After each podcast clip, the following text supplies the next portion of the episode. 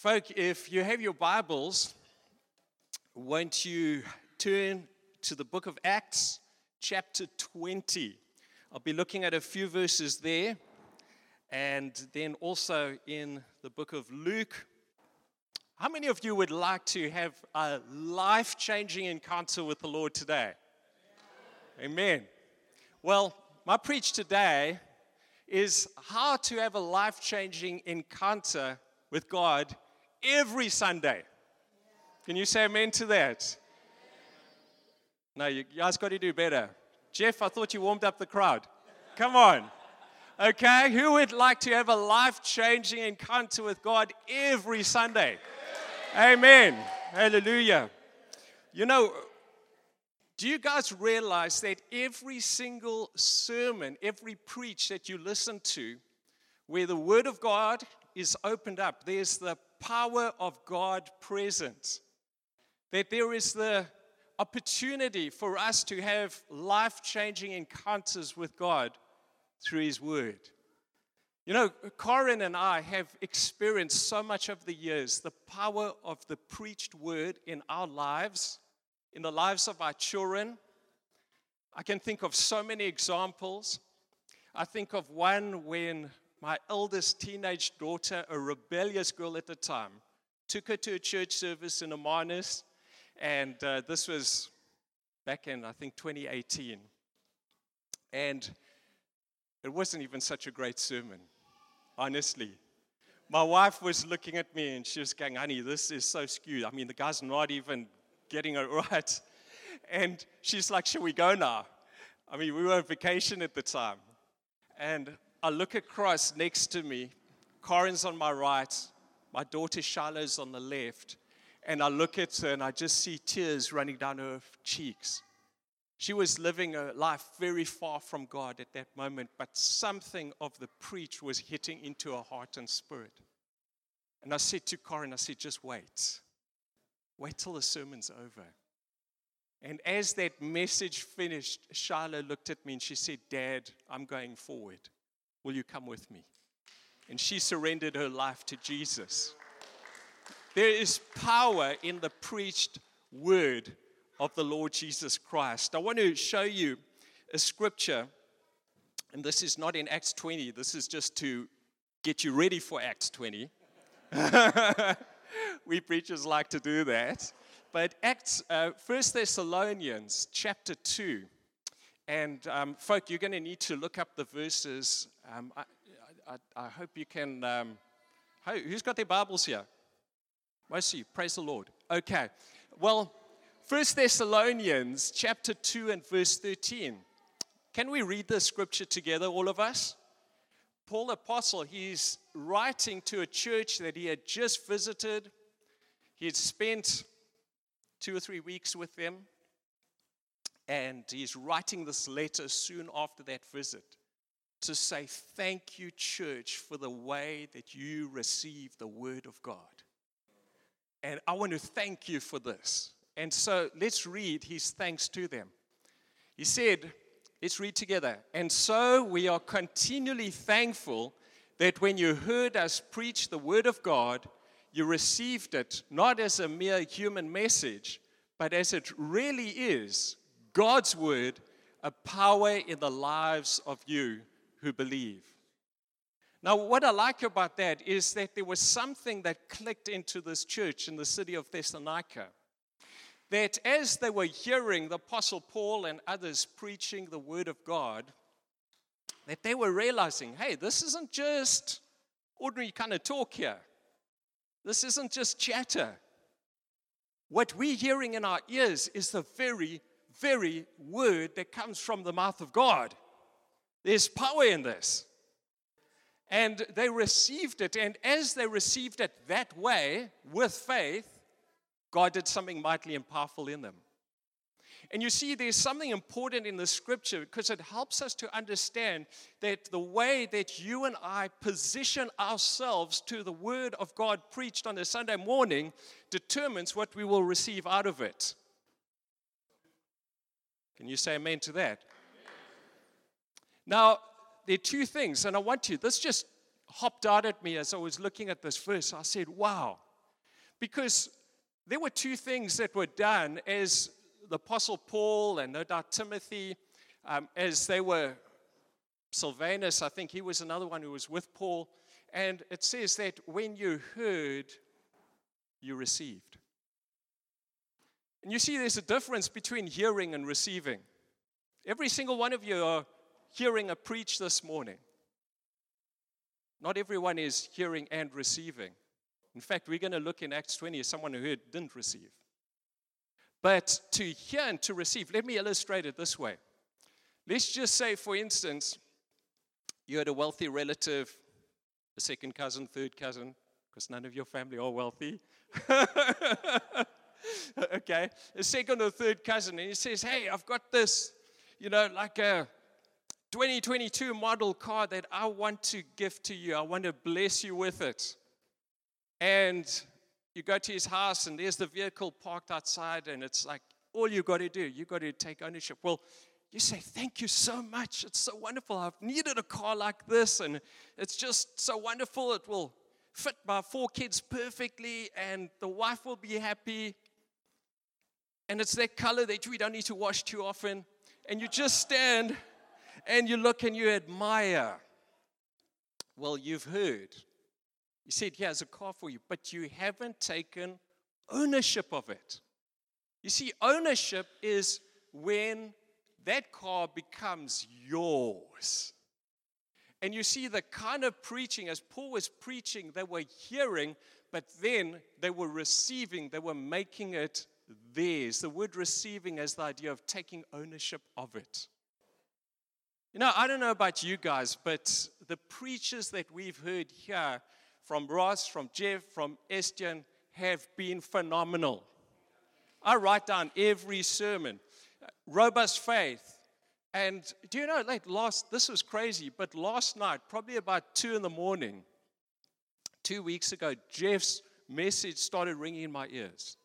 They overcame him by the blood of the Lamb and the word of their testimony. And you see, I took ownership of that message. I took ownership of the message. And you see, if we want to go forward in the life of faith, we've got to own it. The message that you're hearing from me, you've got to own it. You've got to take it. I'm giving it to you. So don't just be a hearer, but be a receiver. And then he says, last line, as it is, God's word, a power in the lives of you who believe. Now, let me set the scene for you. There's a city called Troas. In fact, it's close, very close to the city of Troy. And in Troas, there's a group of believers, Christians. And Paul is on his third missionary journey, and it mentions some other men who are with him. And together they go to this church. They've got an upper room venue on the third floor, and they are all meeting together. And so they start, and Paul begins to preach. He's got apostolic messages for them. And he's preaching Jesus, he's preaching about the cross, he's preaching about the resurrection, he's preaching about the church, ministering to them about the return of Jesus, and there's so much that he wants to impart, and he's got to leave the next day. And so as Paul is ministering, and just think, this room is packed, the air is stuffy, but guess who's in the house? You've got Paul, and it mentions in verse four, if you look there, it says, Sopater of Berea accompanied him to Asia, also Aristarchus and Secundus of the Thessalonian church, Caius of Derb, and Timothy and Tychicus and Trophimus of Asia. And you've got Luke with them. Luke is writing this account. So just think, in the room, you've got, you've got Timothy, you've got Tychicus, you've got Paul the Apostle, and Luke, and I mean, what a lineup. I mean, if you ever don't want to sleep in a church service, it's this one. Okay? And so Paul is ministering, and the, the preach goes on and on and on. And I don't know if he was taking breaks for leg stretches or whatever, but he pushed through. As it went dark, they put lights up. And, I mean, what a message. Can you imagine the moment?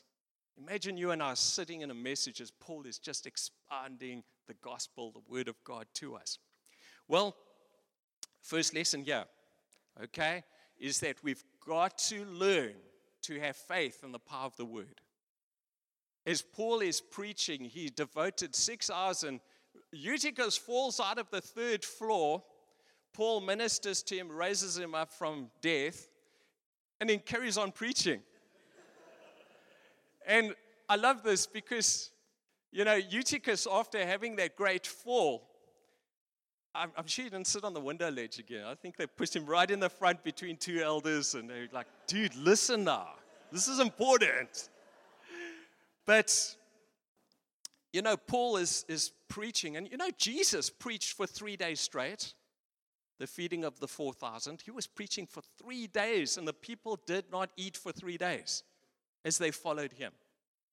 You know, our preachers that are twenty minutes, thirty minutes are short.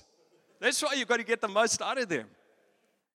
And, um, but I, I can tell you one thing. I hold a very high view of preaching because I've experienced the power of preaching in my own life. The reason I'm here today is through a specific preach. I was a very wayward, worldly, self-absorbed surfer back in the early nineteen nineties. And I came into a church, and it was Sunday. It was the fourth of April, nineteen ninety-three.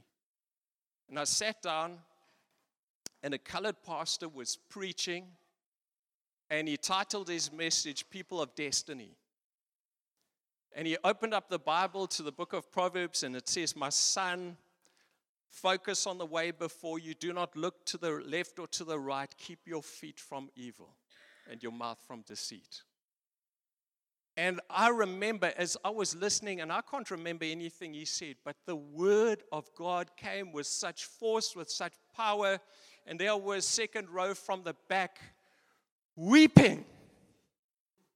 I was broken because my feet were so dedicated and devoted to evil that just hearing a message, the power of God was released into my life. I got down on my knees and I surrendered my life to Jesus Christ. I believe in the power of preaching. Now I was chatting to Corin in the week, and she was telling me about some life-changing sermons that she has heard over her life. And listen, both of us, her dad is like this preacher of note. I mean, I remember sitting under the word in the nineteen nineties, hearing him speaking the word of God. I can still remember some of those messages because I owned them. You know, many years ago when Corin had planted our first church, and we had four heavy years. Um, God had led us to minister to a group of prostitutes and in, in downtown Cape Town. And the going was not easy. It was rough. It was up and down and back and front. And finally, by the sweat of our brow, the church began to grow. And, and um, we went through four years where we were just, we need to give this up. This is so hard and it's brutal. And one December holiday, the Lord just put on my heart to go back to that church that was like this and preach to them about heaven and hell. And so I put together, during the holidays, I put together this series on heaven and hell. And I came back and I preached the word of God. I preached one week about heaven. I preached the next week about hell. And I watched people on their knees repent, come to the front. And that set off something. A revival broke out in that church. And it was the best year of ministry that we ever saw. But you see, something had changed in me because God had given me a faith in the power of the word. I knew I was no one. You know, I used to, in the early years of ministry, I was in my thirties, I used to struggle, and I think, God, the reason this church is not growing is because of me. The reason, I mean, if only we could get some other preacher, some guy from the States and, you know, somewhere, and he could just minister in the power of the Holy. If only we could get Jeff from the Bay Community Church and, you know, and I'd have those kind of thoughts. And then God began to show me, hey, it's not about your mouth. It's like man shall live by bread alone, but by every word that comes from the mouth of God. Preach the word of God to them. And I came back in two thousand three with a new attitude. And I began to preach the word of God, and that revival broke out. And we saw people getting saved almost every single Sunday from that moment on. It was powerful. Students, foreigners in the city center. And so God always honors his word. There's life in a sermon. And let me tell you, those of you guys, because I believe many of us, men, women, you know, sometimes you look at preaching and you think, hey, um, you can do it, I can't do it. I believe that when God gives a call to preach, he gives an equipping also. But let me just tell you, I want to show you a car where you've got that egg there. I'm not going to throw it at anyone, okay? But if you look at an egg, and I want you to see the life of a sermon, because, you know, this thing, at some point, it's got the potential to hatch into a chicken. It can produce life, okay? If that thing is hatched, it can produce life in it. But the, the egg has three parts, okay? It's the shell. You guys don't seem sure. Anyone had an egg like that? Okay. Okay, right inside is the yellow yolk, and then surrounding the yellow yolk is the, the white of the egg, okay? Now think of it, that every sermon that gets preached has, or should have, right in the beginning, that yellow yolk is the Word of God, the reading of the Word of God. And then around it, the white, if you think of the explanation, explaining, interpreting the Word of God. And then around it is the shell, the living of the Word of God. How do we live this out? And so there's the right in the beginning, the yellow, as you read, then you explain, then you apply. Right? Okay? So if you're ever preparing a sermon, read the Scripture, explain the Scripture, apply the Scripture. And you see, when you do that, there's something. There's something that gets hatched in the hearts and in the lives of those who hear it. Now, let me tell you, there is power. If you couldn't preach, but you can read, okay? So you're here today and you say, I can't preach. Can you read? Okay? If you can read, there's power even in the reading of the Word of God. How many of you have been blessed just by hearing the word read? Most of us. And so, you know, years back, we'd have a lot of foreigners coming to our church, as being in the city. We were close to college campuses and so on. We had this young girl. Corin ministered a lot to her, but she was a French speaker. She could, and I think she knew about three words of English. We couldn't communicate with her, but someone invited her along. She was starting at an English school, didn't know any English. But as we were reading the Word of God, and, and once... I was, I was just thinking about this poor girl sitting there, and I'm like, man, she do- obviously doesn't receive, but she keeps coming back every week. And so I asked another Christian who spoke French, and I said, can you talk to her? Is she getting anything out of this? And she talked back in French, and she said, to tell him, whenever he's preaching and speaking the Word of God, reading the Word of God, I understand it. I was like, how's that? I'm reading the Word of God, she's understanding. You see, the power of the Holy Spirit is present in the reading of the Word. And so we've got to understand there's great power even in what we are doing this morning. Now, Eutychus, guys, I want to tell you something about his character. I hope that there's not one person that can identify with Eutychus, okay? Eutychus was, it says, a young man named Eutychus. Eutychus could have been a teenager, he could have been in his early twenties, but he seems to be a carefree kind of fellow. His name means lucky. You say, what an inappropriate name.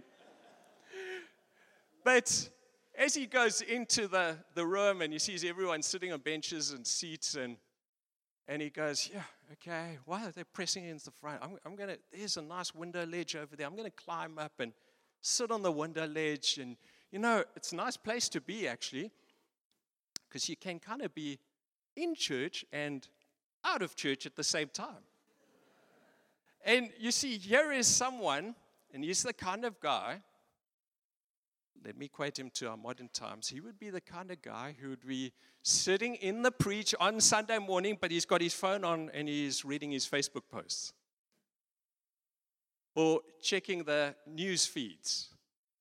You see, he's double-minded, because at the one moment he can look in and he can listen to Paul, and then he just looks to the other side and he can see what's going on in the street below.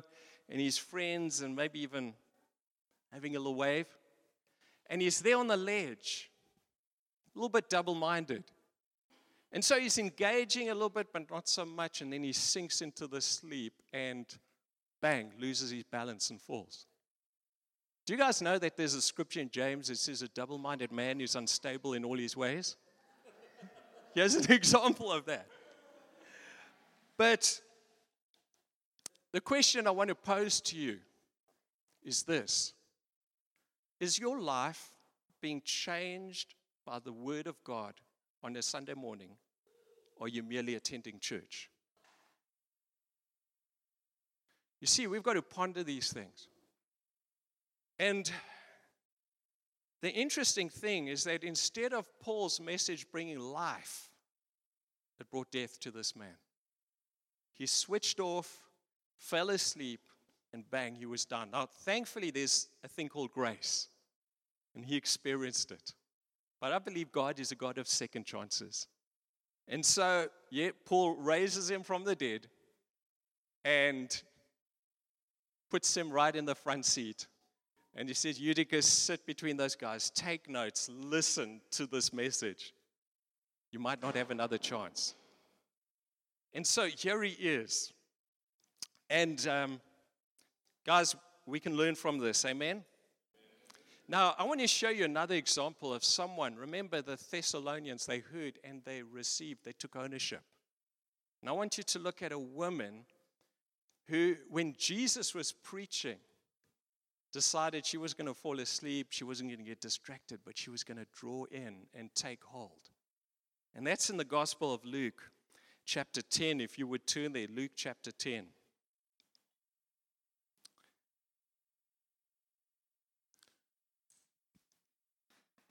What a beautiful scripture this is. Luke ten and verse thirty-eight. You there? And it said, now it happened as they went that Jesus entered a certain village, and a certain woman named Martha welcomed him into her house. And she had a sister called Mary, who also sat at Jesus' feet and heard his word. But Martha was distracted with much serving. And she approached him and said, Lord, don't you care that my sister has left me to serve alone? Therefore, tell her to help me. And Jesus answered and said to her, Martha, Martha, you are worried and troubled about many things, but one thing is needed, and Mary has chosen that good part, which will not be taken away from her. Now, this scripture is unusual, because we would all expect if there was a saint that was serving, that our Lord would have commended her and said, look how faithful Martha is. Here we are sitting in the line, sitting back, I'm preaching, and we're just having a nice session here. And look at that faithful servant, serving all on her own there, just doing such a good job. Look at the sweat on her brow. How faithful she is. But instead of that commendation, Jesus gives correction. He says, Martha, Martha. Now, if Jesus says your name twice, just a little Bible clue here. Martha, Martha. You're worried. You're troubled about a lot of things. Guys, worry, trouble will take a lot of the Word of God. Remember the parable of the sower. The birds come and pick up and take it away. The troubles of this world. Serving. Serving is good. We need to serve. This church couldn't exist without servants. But don't let it draw away from the Word of God. And so here is Jesus preaching. And then notice, Mary was doing two things. It says she sat and she heard. And you see, the sitting was the way that she had postured herself, right at the feet of Jesus. And that should be something for all of us. And guys, I, I know this message is going to change your life. This is a life-changing morning. Because the way you come to church, even though you might be serving, maybe in the worship, maybe in the setup, but the way you come to church is going to be different from now on. Because you're going to remember Mary, this one that was commended. by our Lord Jesus. And you're going to pray and you say, Lord, this morning, I want to posture myself well. I want to sit at your feet, Lord, and I want to receive what you have for me today. And she sat and she heard and she was taking in and drawing in. And how important this is. Now, I want to just say something to moms, and I'm sure Corin could co- come up and say this, but you might be saying, you don't know how difficult my life is. Maybe there's some dads saying that. But you know, the one thing that I've noticed, we've got four kids, we've got a busy household, three teenagers, life is busy. But the one thing that I've seen in Corin's heart is that heart of Mary. She's preached, by the way, on this before. The heart of Mary, to be able to find that space every morning, draw from the Lord, and then later the two of us meet together and ask Corin, "What? How did God minister to you this morning?" And she begin to download and share. She meets with the Lord in the morning. And you see, all of us can do that. Now, your heart towards God is reflected in the way you deal with His Word. And as your heart grows for God, so your passion for His Word will grow too, and for preaching. The one thing that, and we've been in this church, we're going into our third month now, the one thing that I've been excited about, there are a lot of things actually, getting to know you guys, getting to learn something about your lives, seeing your passion, your dedication for the Lord, is the Tuesday Man Club. And for you ladies, you don't know about it, but this is where us guys come together. We open up the beers. No, no, I'm joking. We open up the Word of God. And, you know, Brian, it's, what a blessing it is having him. And just to be able to sit in his house, takes two tables, pushes them together, and he takes us through the Word. We've just finished First Corinthians. You see, that's awesome. And I think there's some of the ladies. Hey, Joss, you got Thursday nights, every second week.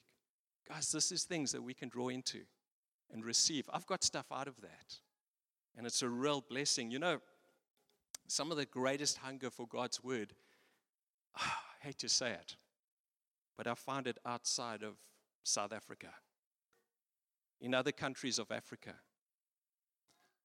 I could tell you about Malawi and Zimbabwe and Kenya, other areas we've been through, um, uh, Zambia.